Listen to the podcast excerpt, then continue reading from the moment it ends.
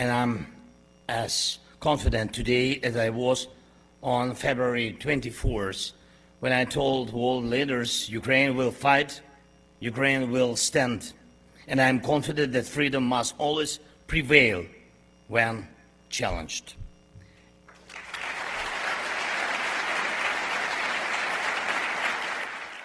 So Mr. Zelensky went to Washington and went home empty handed. Ukrainian President Volodymyr Zelensky made a high profile and high stakes trip to D.C. this week to press his case for additional U.S. defense assistance. But his appeal ran headlong into the toxic partisan war- warfare engulfing American politics at the moment. Meanwhile, Russian media cheered as congressional Republicans continue to block $60 billion in supplemental defense assistance to Ukraine. And in his annual year end press conference, an emboldened Vladimir Putin predicted victory. So, after Mr. Zelensky's trip to Washington, just how bleak does the coming winter look for Ukraine as it fights for survival? Well, stick around because I got just the guest to help us all break it down. Hello from my makeshift office studio in Washington, D.C.'s trendy DuPont Circle neighborhood, and welcome to the Power Vertical Podcast, which is produced by the University of Texas Arlington's McDowell Center for Global Studies in partnership with the Atlantic Council. I'm your host. My name is Brian Whitmore. I'm an assistant professor of practice at the UT McDowell Center and a non resident senior fellow at the Atlantic Council's Eurasia Center. Joining me from Palo Alto, California is Steven Pifer, who served as the U.S. ambassador to Ukraine from 1998 to 2000 and is currently embedded at Stanford University's Center for International Security and Cooperation. Welcome back to the podcast, Steve. It's been way too long. Happy to be here, Brian. Happy to have you. So, Steve, I'm not going to sugarcoat this. Uh, the postmortems after Zelensky's visit are pretty bleak. Ukraine's running out of weapons and ammunition. The Russians appear emboldened. Their strategy of waiting out the West and the politics in Washington appear to be as dysfunctional as ever. Am I wrong here, Steve? Talk me down off the ledge. I mean, how do, how do you see the politics of this aid package playing out? I'm hearing mixed signals here in D.C. Right. Well, before I do that, let me though just kind of give you my look at just where the war now stands. Mm-hmm. I think this narrative has now sort of seized that somehow Ukraine is losing the war. Mm-hmm. And I would argue, yes, the Ukrainian counteroffensive that began this summer did not succeed in the way that we'd hoped. Uh, and you could perhaps say Ukraine is not winning the war, but I don't think the facts on the grounds make it uh, a situation where Ukraine is losing. Mm-hmm. If you look at a map today on December 15, 2023, you go back and you look at a map on December 15, 2022, you're going to see the Russians don't occupy much, if any, more territory than they did a year ago. And I would even argue that, with the exception of Bakhmut, which the Russians took in May of this year, um, and I would argue Bakhmut is probably the epitome of a Pyrrhic victory. Right. Where took a city of relatively little strategic importance at the cost of thousands and thousands of Russian lives. But the Russian army, other than that, has not won a major offensive victory on the ground in 18 months. So yes, Ukraine may not be winning, but I don't. I think it's a jump to say that they're now losing. But bringing into the situation in Washington, I think the frustrating thing to me is that there is such a clear and obvious case for American interest in supporting Ukraine. It starts with the American interest going back seven decades of uh, the interest in a and defined as a vital national interest in a safe and stable and secure Europe. And I think we're seeing now that a stable and secure Europe requires a stable and secure Ukraine. And I guess what also worries me, and I think people in some elements on the Capitol Hill don't understand, is if Vladimir Putin wins in Ukraine, what does an emboldened Vladimir Putin do next? Mm-hmm. Look at Moldova. Does he look at, you know, he talks when he talks about Ukraine, he talks about recovering historic Russian lands. Most of modern day Ukraine was once part of the Russian Empire. Well, if you look at a map of 19th century Europe, you're going to see Finland, the Baltic right. states, Poland were once historic Russian lands. And I guess my in, in, in scare quotes, of course, but yeah, quotes, yes, but they were at that point part of the Russian Empire. Uh, happily, they've now left, and they don't want to be back in the Russian Empire. But if Mr. Putin's ambitions extend, say, to Eastern Estonia, in the case of Ukraine, we're sending money and we're sending weapons. If it's Eastern Estonia, we're going to be sending American troops. Yep. And the argument does, is not understood in some quarters, the MAGA quarters on Capitol Hill, that you know it's a lot better to stop Putin in Ukraine than later on. But I look at the debate now, and it seems to me I would sort of separate the Senate and the House of Representatives. Mm-hmm. In the Senate, uh, I think it's pretty clear that if you had an open vote in the Senate, probably 80 votes would support Ukraine. Support yeah. Ukraine.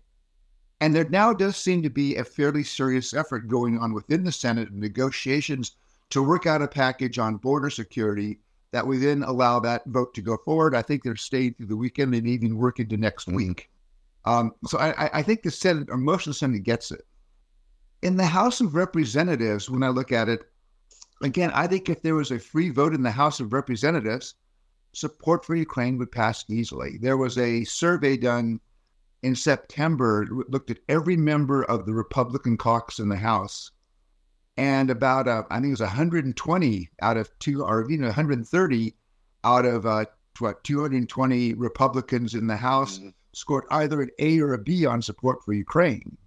Right. But the problem is, uh, Speaker Mike Johnson, who controls what actually gets voted on the floor of the House, uh, got an F in the grade. Right now, Johnson has said he you know wants to support Ukraine, uh, and we'll have to see. But you, what bothers me is you don't see the sense of urgency in the House that you right. seem to see among both Democrats and Republicans in the Senate. And I think even Johnson talking about the House going home and kicking us down the road three weeks again, uh, I, it, that's a problem. I, I'd like to see them get this legislation giving support to Ukraine passed before they go home for Christmas vacation.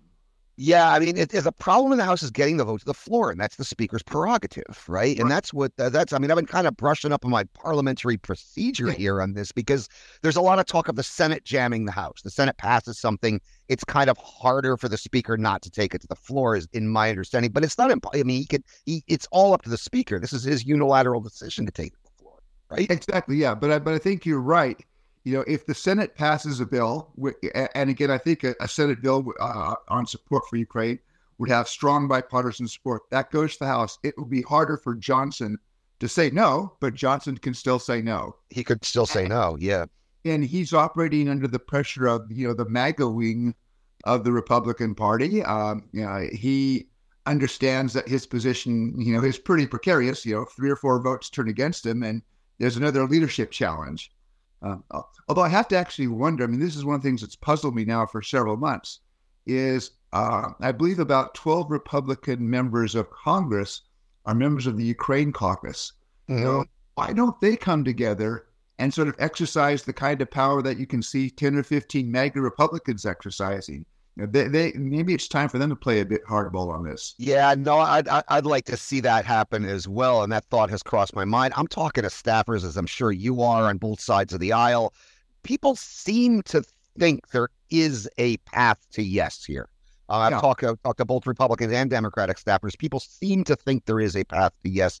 I worry about the signal this is sending to everybody. My nightmare scenario is uh, Donald Trump starts whipping votes against which you know I, I don't rule out.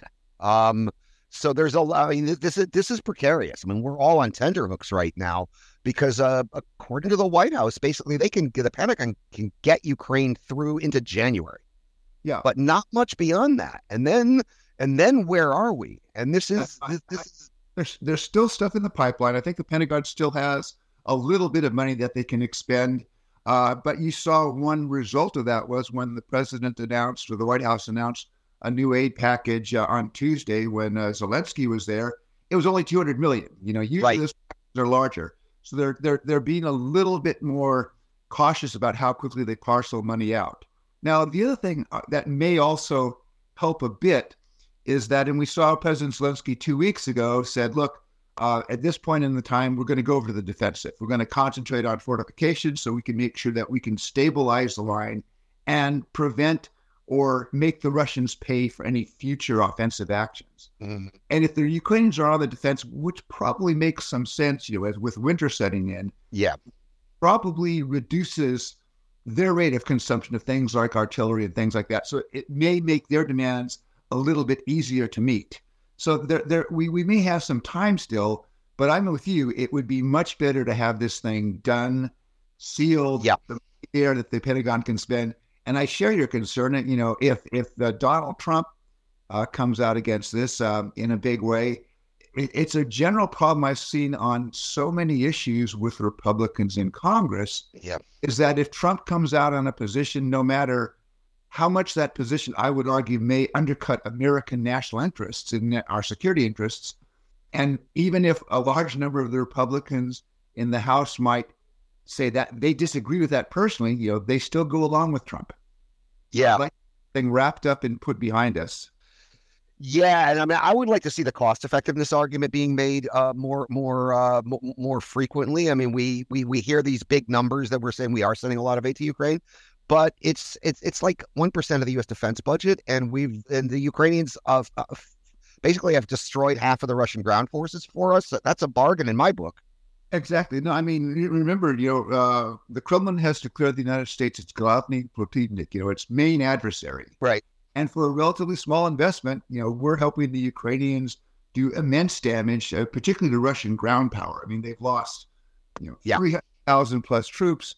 Um, know, 65% of modern main battle tanks have been destroyed in Ukraine yeah. or captured by the Ukrainians. It'll take the Russian military five, 10, maybe 15 years to replace all of that.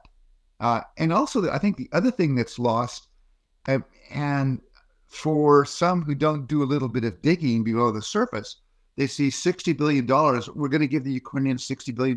No, most of that money actually goes to the American uh, defense industry. Right. What, what we historically done is we take creates American jobs. up out, we send it to Ukraine, and then we buy stuff to replace it. And usually, when we buy stuff to replace it, we're buying more modern stuff. So we send ATACMS rockets to the Ukrainians to use. My guess is the Pentagon is not going to use the replacement money to buy ATACMS rockets. They're going to use it to buy to buy the precision strike missile, right. which is more accurate and has a longer range. Right. So right. You know, money that's you know in a way it, it it generates jobs for the American economy.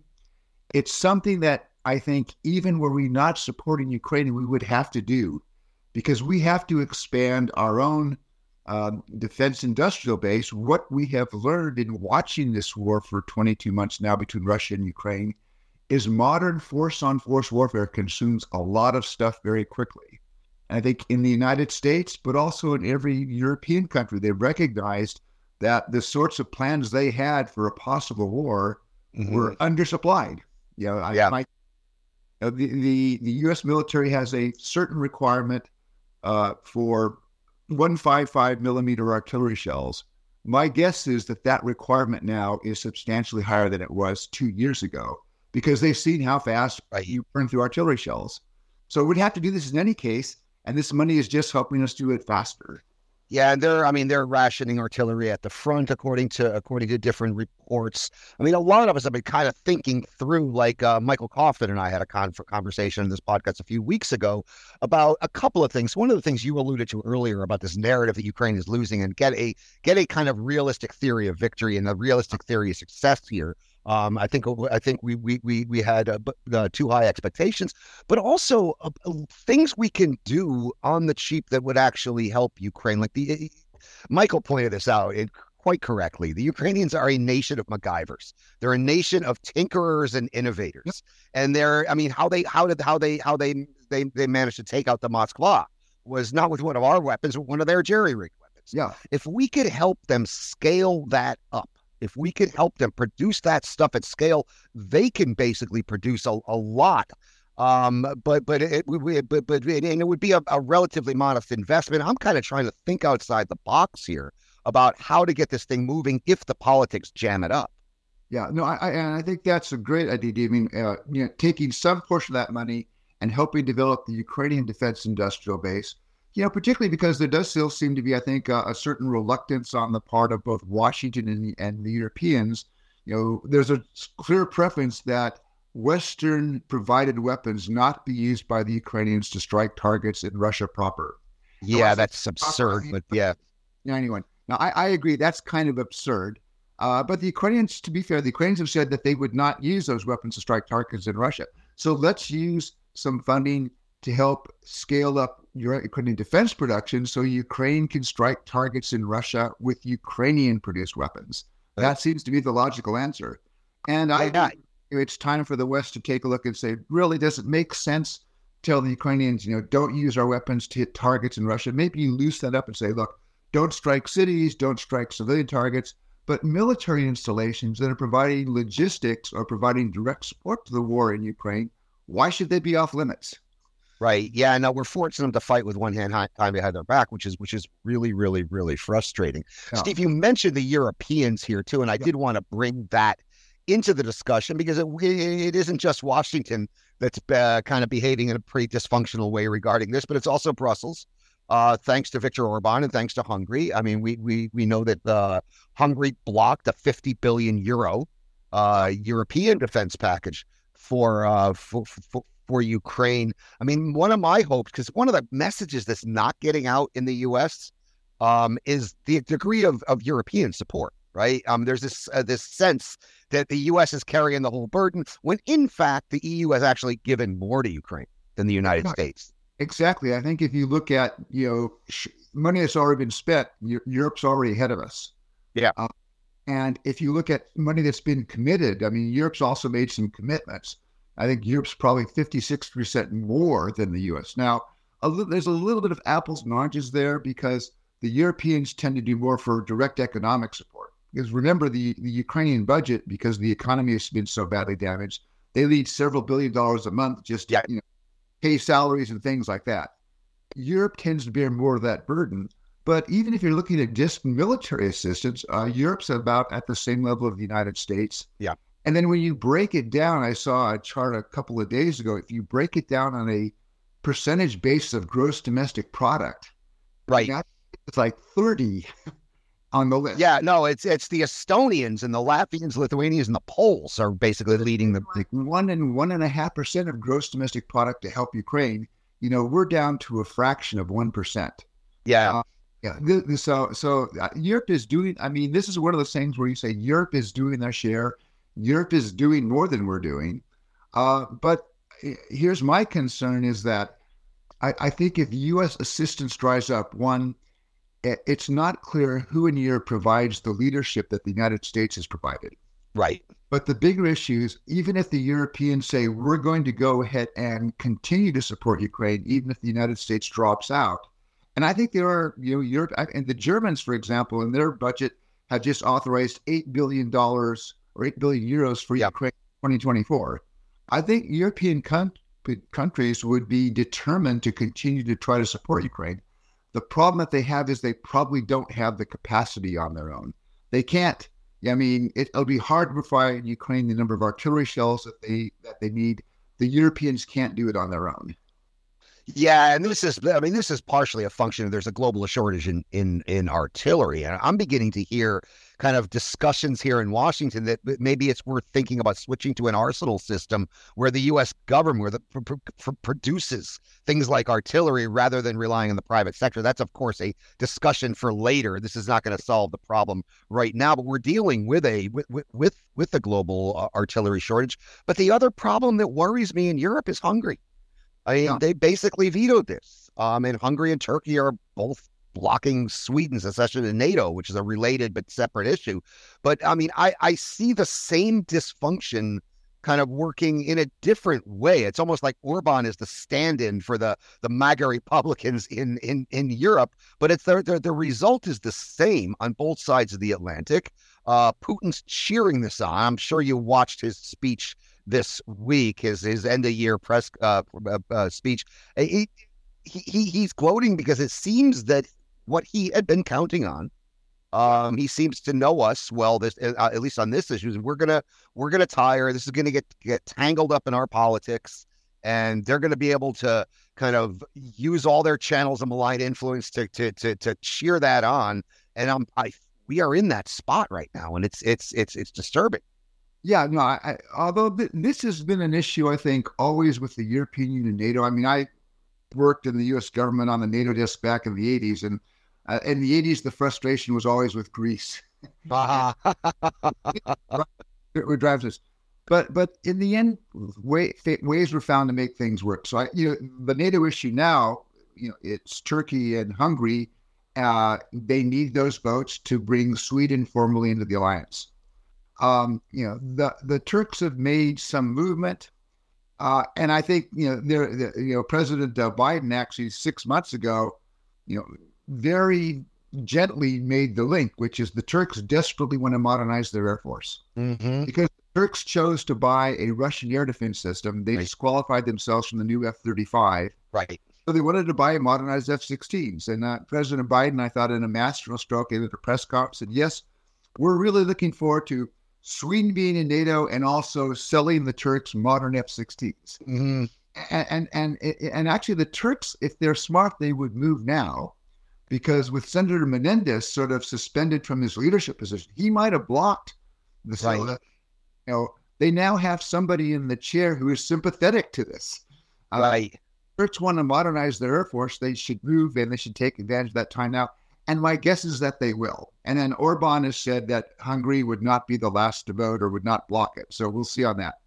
Yeah. The- I think the question is going to be, you know, can the um, the commission figure out some ways to put some pressure? I mean, I think they've released some money for Hungary, but they were still withholding other money. Can they do some things with their powers, basically in a transactional way, to get Orban uh, to to to drop his opposition, or can they work out a way where EU members individually retain those funds and then transfer them to the Ukrainians on, or you know, help the Ukrainians on a bilateral basis? So I, I think there's some workarounds if need be. Um, but yeah, this does bring up the situation. You know, you kind of wish there was a provision in both uh, the uh, NATO treaty and the EU treaty for uh, booting somebody out. Oh, tell me about it. I, I mean, there, there isn't, but uh, God, I would, I would love it if, if there were. The other thing on both, like Orban in Europe and the MAGA Republicans in the U.S., is that I'm wondering how much of this is transactional. How much are they ex- trying to extract their pound of flesh, and that's it, or how much of this is ideological? Um, and you know that they are in principle opposed to aiding Ukraine because whatever they're Putin, they're they're they're Putin fanboys or whatever. I I I don't. I'm I'm not going to get inside their heads, but how do you see that? Yeah, I, I mean, I, I'm- less smart about uh, Orban, but what does bother me when I watch certain elements of, again, what I refer to, for lack of a better term, is the MAGA wing of the Republican Party, is this admiration for Putin, and, Yeah. and I, it's because Putin has adopted, and I think he's adopted this in a very political way. I don't know what Putin thinks personally, but it's political. He's adopted a fairly conservative set of uh, of social values. Yes. And that tends to align with a lot of the views of those who, again, I refer to as MAGA Republicans. And, and so there's almost, I think, in a group of the Republican Party, there is this admiration for Putin. You know, Mhm. they want to be like him because of, you know, these conservative values. And they totally ignore, you know, the, you know, just what I look at Russia today, you know, Navalny, you know, the number one political prisoner, uh, apparently the Russian uh, penal system has lost him. They don't know where he is, or they're not telling him where he is. Mm-hmm. These things, uh, you know, people, reporters getting jailed for five years for calling the special military operation the war. Uh, you, you, you you see this young woman who, uh, you know, made this very small protest sentenced to what, you know, uh, seven years in prison. Uh, Of course, there's my former colleague, Alsu Kurmasheva uh, from Radio Free Europe, who's Yeah, who's latest exactly. hostage. and, and so you know it bothers me that you know this admiration uh, for Putin because he he shares the social values. You know, he's anti-gay, he's anti-abortion, and they overlook the fact that you know Putin has taken Russia back to the worst of Soviet times. Right. Um, Yeah, I mean, and this, I mean, uh, this was calculated on the Kremlin's part. I did some reporting on this back in Yeah. 2018. There was a white paper that came out of the Kremlin in 2013, basically it- it's uh, suggesting that this would be a good path to take. That Putin should adopt these uh, so-called conservative positions on social issues to drive wedges in the in, in in the West and to align the far right in the West with him. This is this was calculated. This goes back to 2013, and there was a Kremlin white paper that that that proposed this. Um, I didn't take it seriously at the time. I certainly do now. Yeah, and what has surprised me and disappointed me is is how easily, uh, you know, the far right or the MAGA wing of the Republican Party has fallen into that trap. Right. Yeah. Yeah, because we've become so tribalized ourselves that everything becomes one of these tribal issues. You and I are old enough to remember when these national security issues were not politicized. Um, Or the Republican Party used to be the party of national security. Right. Ronald Reagan would be appalled. I, I tweeted out uh, a couple days ago. Ronald Reagan must be spinning in his grave right now, as is John McCain. But Yeah. that's that's where we are, Steve. Before we get into the second half, and I kind of want to, to look at the, the how you see the war playing out. You alluded to it earlier. There's one other thing I wanted to touch on, Yeah. and this is lend lease. Right, this passed last year, and I thought at the time lend lease gives the president the unilateral authority to quote unquote lend military hardware to Ukraine. Isn't this a, may, a perhaps a workaround? Are we going to be hearing a little bit more about lend lease going forward, or is that am I am I interpreting it incorrectly? Yeah, uh, you know, yeah, I had heard the same thing about lend lease. There's also another provision, uh, excess defense articles, uh, a provision by law that allows the United States to provide to allies, either at cost or free, uh, American weapon systems that have been declared excess. So, you know, you go back to the 1960s and early 70s, and if you were to look at the Greek and Turkish navies, you know, they were almost entirely outfitted with cast-off American destroyers. Right. Wait, so I, I, I think that now I, I did ask somebody once and I hadn't have a chance to follow up on it. They said uh, excess defense articles that opens up some real cans of worms. It gets difficult, and there may be some similar issues with lend lease. So obviously, Yeah. third course is for Congress to pass the administration request, fund it that way.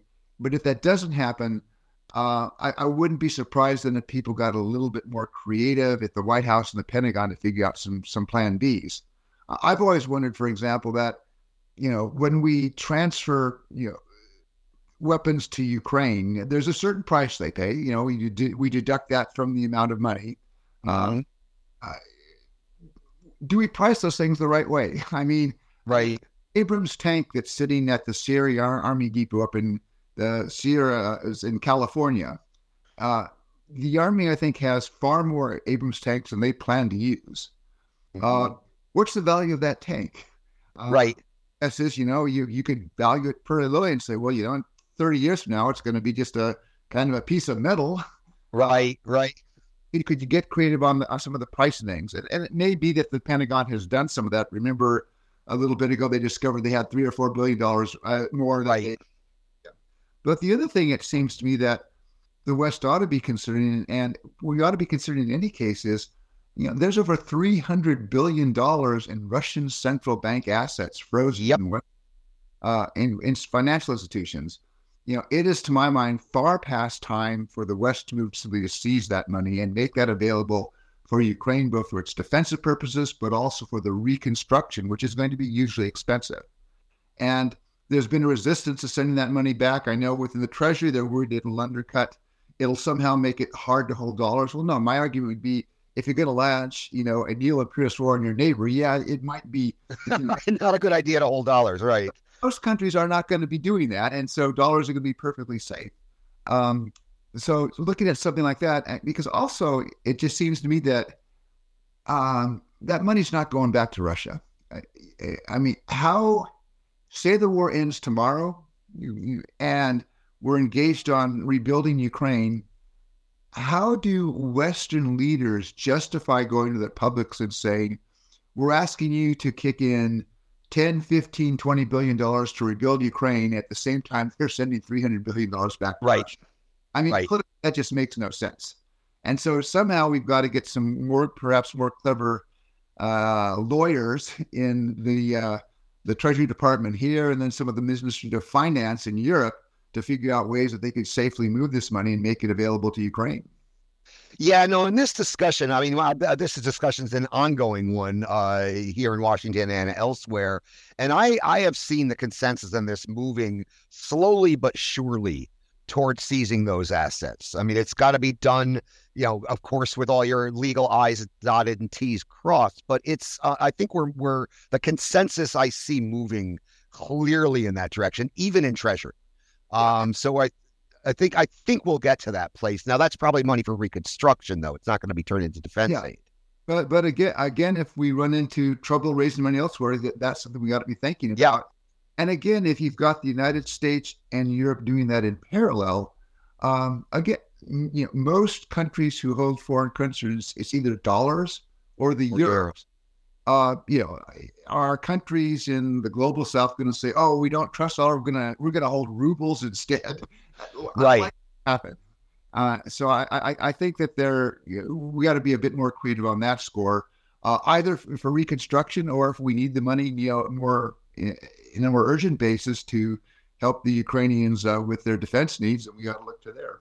Yeah, no, I, I, would like to see. I haven't seen it go there. It's, its discussion up till now has all been about reconstruction aid and seizing those funds. But I think you're right, Steve. I think that is that would be a viable. And there, if there is precedent, um, in the with with Iraq and Kuwait. I mean, yeah. we we we've done this in the past. You when you were in government, and then in, in the in the in the in the 80s and early 90s, Iraqi assets were seized for the reconstruction of Kuwait. So there is precedent for this. yeah, yeah, and I think you see some, some movement in Europe. I think uh, Europeans now are basically saying, okay, we can start taking the interest on those financial holdings and turn that over to Ukraine, and it amounts to you know you know maybe a billion dollars a month. You know that that's going to help. It's not what they need, but at least you know they're beginning to move in the right direction. yeah, no, I, I, I, but it's, it's, this is an area. I again, as this moves forward, if the dysfunction continues, we're all going to have to start thinking outside the box here in, in, in how to get this done. That's a good way to segue. In a few moments, we will continue our discussion and look at what Ukraine's options look like if the U.S. aid does indeed dry up. I'd like to remind you, you are listening to the Power Vertical Podcast, which is produced by the University of Texas Arlington's McDowell Center for Global Studies in partnership with the Atlantic Council. I'm your host. My name is Brian Whitmore. I'm an assistant professor of practice at the UT McDowell Center and a non resident senior fellow at the Atlantic Council's Eurasia Center. Joining me from Palo Alto, California, is the one and only Steven Pifer, who served as the United States ambassador to Ukraine from 1998 to 2000 and is currently embedded at Stanford University Center for International Security and Cooperation. I'd also like to remind you you can subscribe to Power Vertical podcast on Apple Podcasts, Google Podcasts, Stitcher, Spotify, SoundCloud, and TuneIn, or wherever you get your podcasts. If you do, please leave us a big fat five star rating and review, as that helps our visibility.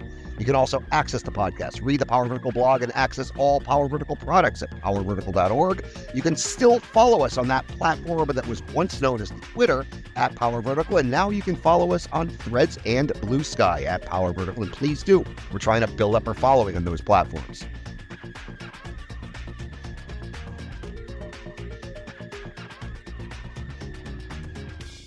Russia's war on Ukraine isn't just about isn't just about some old-fashioned dictatorship trying to settle scores, real or imagined.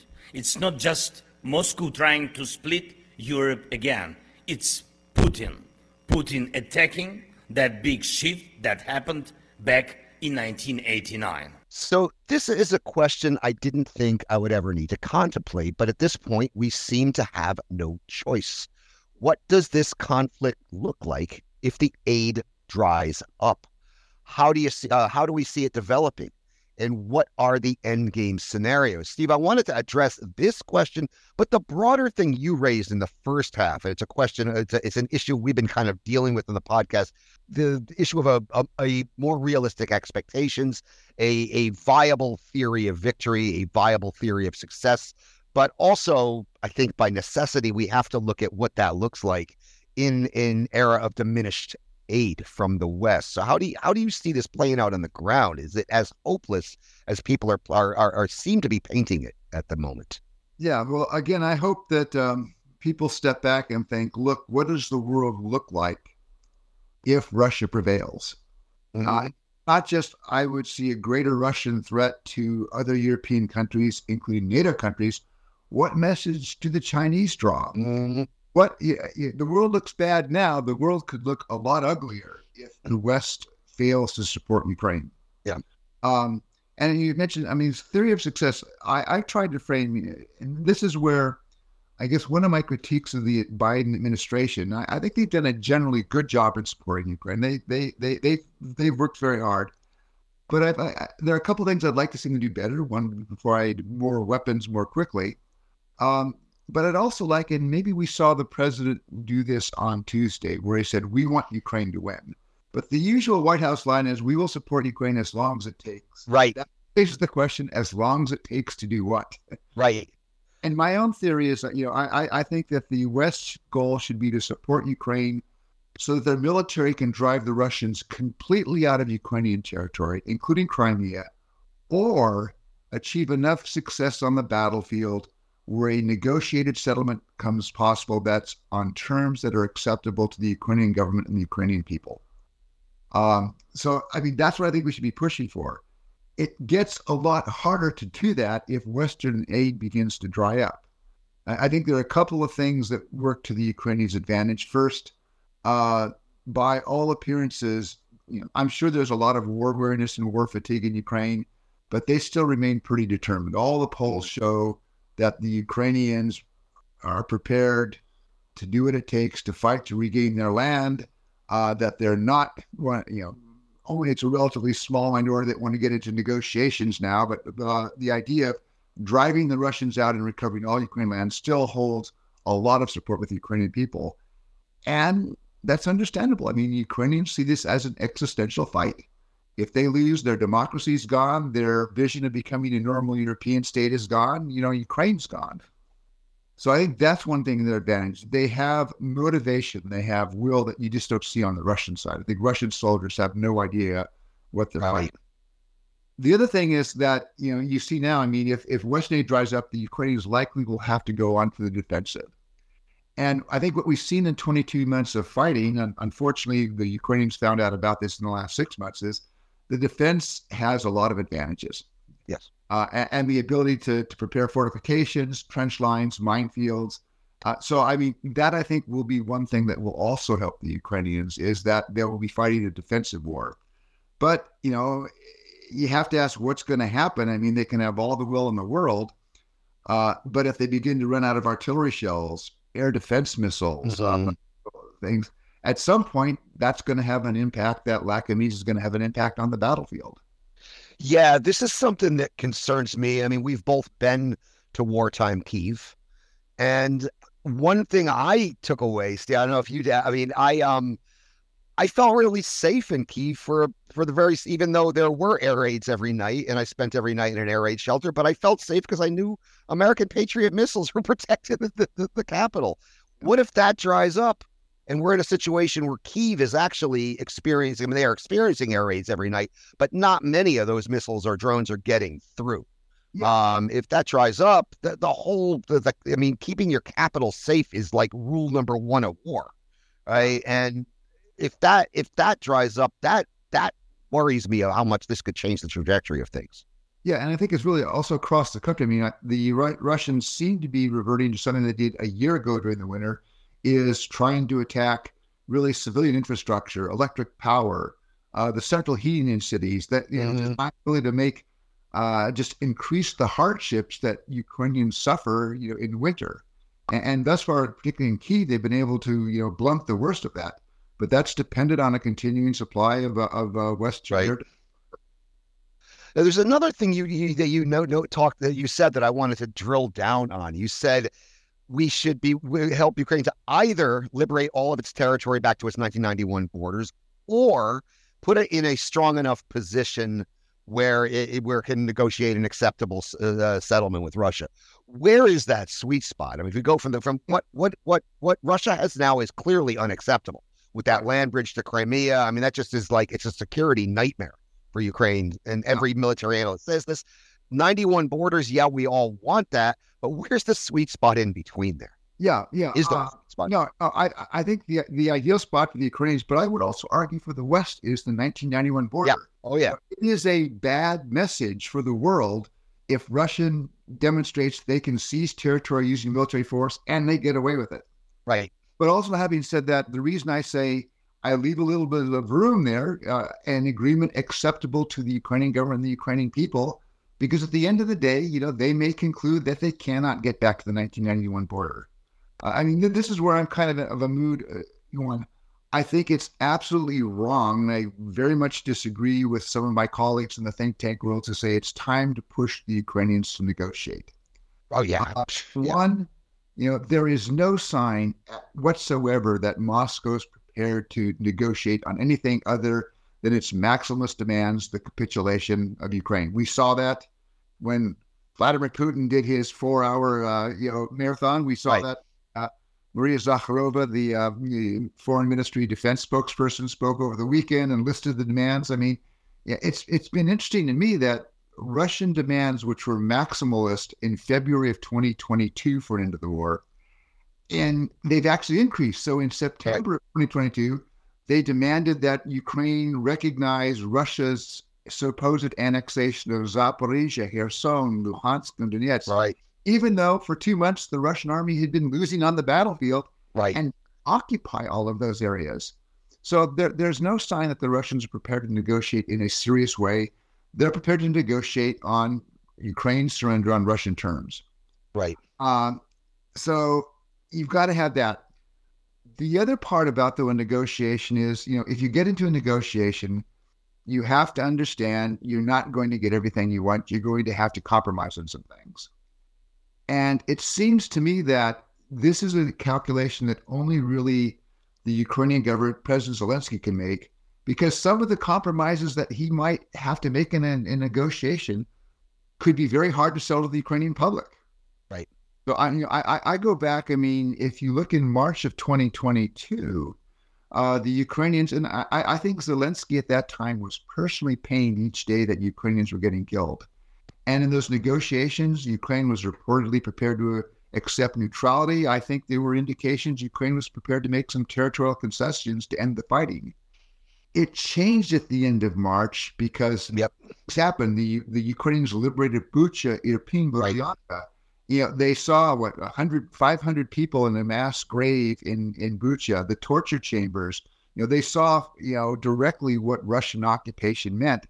That hardened the attitude of the Ukrainian government, but it hardened the attitude of the Ukrainian people. So I think some of the ideas that were being talked about early on as a basis for a settlement, you know, could not be sold to the Ukrainian public. And and that's why I think we shouldn't be pushing because one, Russia has to be serious, but also you know Zelensky and the Ukraine they have to make that decision what they can and cannot accept. So we shouldn't be pushing them. On the other hand, if the Ukraine at some point conclude that they need to accept a settlement that is something less than full restoration of the 1991 borders, you know, the West also should basically say that's your decision. We will be supportive to the max on that. Yeah, when I see the Ukrainians come around, they're they're they're clearly not there, but I'm hearing more discussions about this than I did earlier in the war, and I'm sure you are too. Um, I mean, there's talk of like, all right, if you know, if we seize some of this territory, but we get NATO membership, Yeah, right? Now that's not it's it's you can't really do a quid pro quo there because NATO membership is a long process. Uh, but nevertheless, I'm the fact that I'm actually hearing people talk in those terms. Now, I won't talk in those terms because Ukraine's territory is not mine to negotiate away, right? But but if if the Ukrainians are comfortable with that, I'm looking at it also from a security like the current the current front line is unacceptable. That is a security nightmare for Ukraine. Our common friend Ben Hodge, General Ben Hodges, thinks any settlement that leaves Crimea out of Ukraine is a security problem for Ukraine because that's where most of the most a, a lot of the, the attacks are coming from and a lot of a lot of the defense capacity is coming from. I'll take his word on that. He's a three star general and I'm not. but uh but I it's like I can't figure out what the formula looks like. Is it breaking up that land bridge? Where where where is it? uh, obviously there's not it's not a fair question. It's not a real answer to that. But I I'm trying to imagine what this could look like in this in this scenario that all of us find deeply distasteful. Yeah, yeah. No, I, I mean, I, I think it, it ideal. There's uh, again, I, I think what the Ukrainians need to do is that they're going to be fighting mainly a defensive war for the first part of 2024. You know, but can they, you know, restore some offensive capability, regroup? Um, and actually, one of the good things is that, uh, you know, although their counteroffensive didn't succeed, and they they expended a lot of artillery, they didn't lose a lot of the tanks and armor, a lot of the equipment they got. That's still intact. Uh, and and so they have time, I think, now to train people further and and maybe think of some ways to, you know, try to uh, have a more successful counteroffensive maybe towards the end of 2024. Uh, Yeah. uh, but but again, if it does get to a point, I think the Ukrainians, this should be a Ukrainian decision. Um, and I think yes, there someone began to ask that question: what ha- what is something less than restoration of the 1991 border? But I don't have a sense the Ukrainians are yet thinking exactly what that looks like. Yeah, no, I I don't think so either. Um, there's one other thing before we wrap it up. I'm watching the clock and mindful that you you you you got a hard stop. Um, something that's been bothering me is that since the counteroffensive did not achieve its objectives, there has been a lot of leaking from both sides about who is to blame for this. Yeah. Um, I'm sure you read the accounts that were in in the Times and the Post about this, about about about uh, you know the the kind of all the postmortems, and you got leaks on both sides. Um, the Americans are to blame because we didn't provide weapons fast enough. The Ukrainians are to blame because they they they spent a lot of resources in Bakhmut, didn't listen to the American advice to go down one trajectory rather than three. Um, what do you make of all of this? I I I I don't I don't like us airing our dirty laundry in public as a former diplomat. I'm sure you hate seeing this. I mean, I'd like to know the information, but I'd rather get it in a private briefing than on the front page of the New York Times. Right. No, I, I completely agree with that. No, I, I think what you see, it's a little bit of frustration on both sides. You know, uh, and you, you have a situation, and probably, you know, we in the West overestimated the Ukrainian chances for the counteroffensive. Yeah. I'm a little bit. Uh, I I know that there are people in Washington who think that the Ukrainians should have fought it a different way, uh, and well, I don't know whether they're right or wrong. But right. Again, but, but again, it was going to be Ukrainian lives here at stake. This had to be a Ukrainian decision. Um, I, I, also, I mean, I think I think what we've learned and we probably underestimated and uh, is that the Russians spent a lot of time at the end of last year when they realized that they could no longer conduct effective offensive operations in 22, digging in defenses. I mean, I think if you look over the course of this 22 months of fighting now, and we're now in, I guess, almost in the month 23, um, you know, the Russians, you know, Putin's had a number of people in command of the Russian military operation in Ukraine. Uh, it seems to me but that by far the most effective uh, was General Surovikin. Right. The last three or four months of 2022, he recognized that the offensive was not going to be sustainable. He pulled off something I think, you know, militarily was. I, mean, I, I wish it failed, but you know, the evacuation of Russian military forces from the western side of uh, the Dnieper River at Kherson. Right. Uh, and then he built these defensive lines, which really are, you know, pretty solid and have given the Ukrainians so much trouble.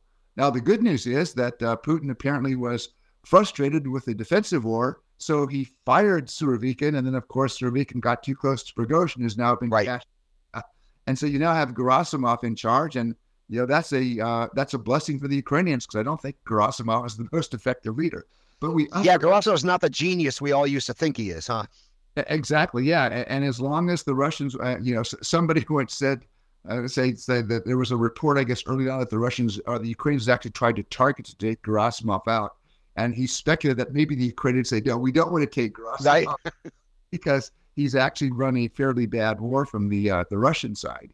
But again, we underestimated just how much sort of Surovikin had done in the defensive lines Ukraine is probably, if not the most, one of the most heavily mined countries in the world now. Yeah.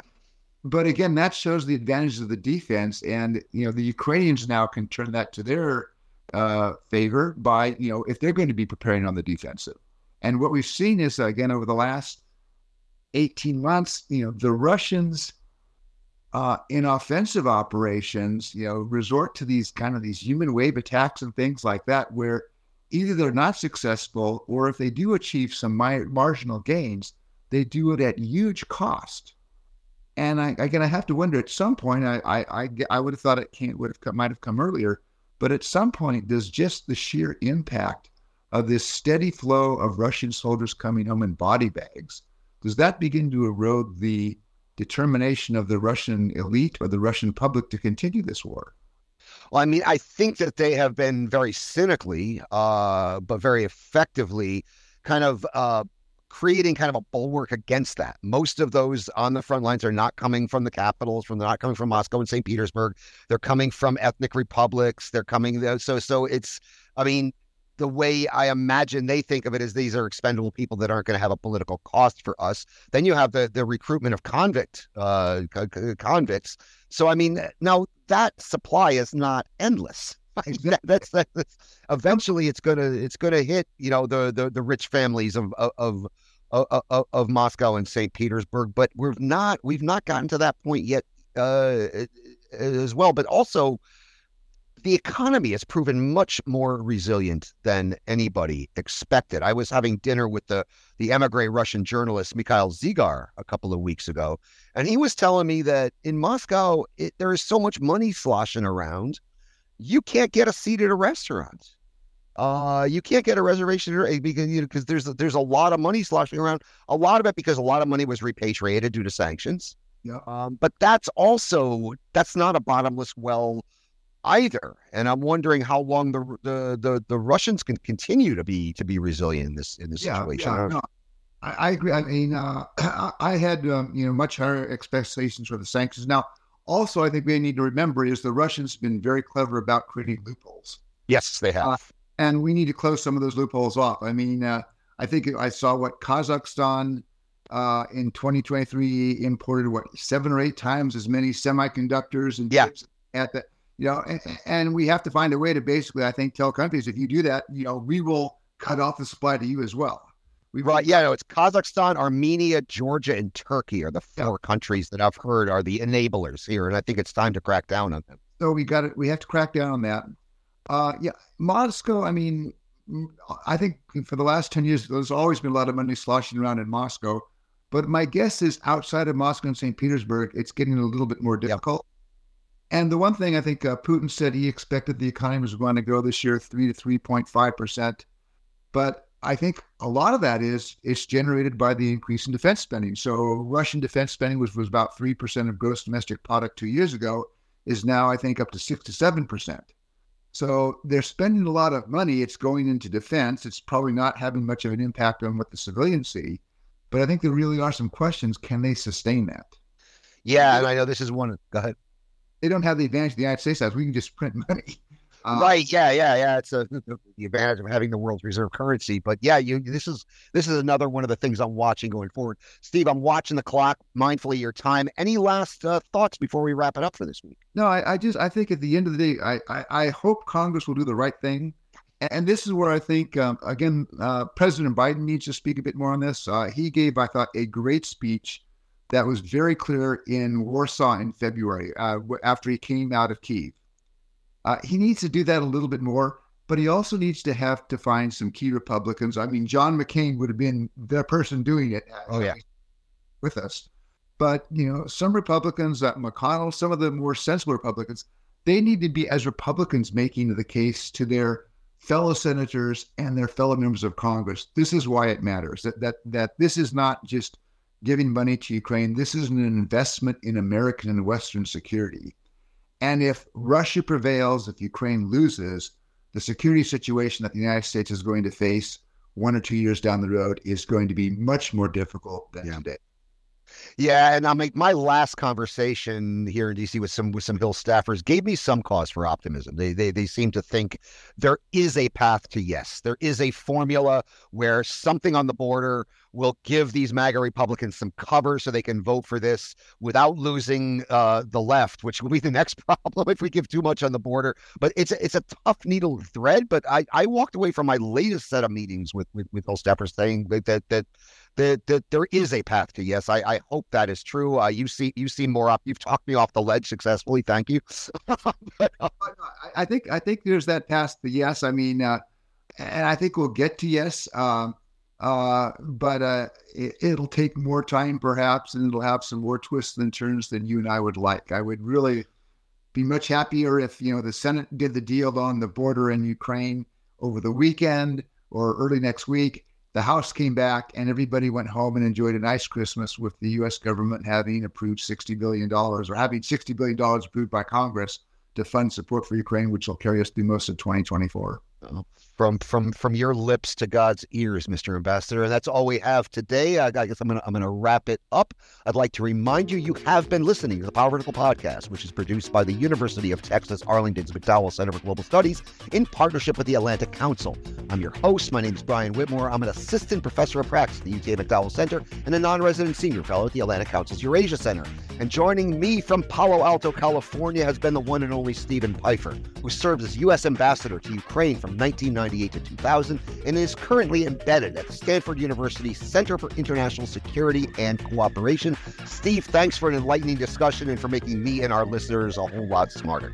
Thanks very much, Brian. You enjoy your holiday.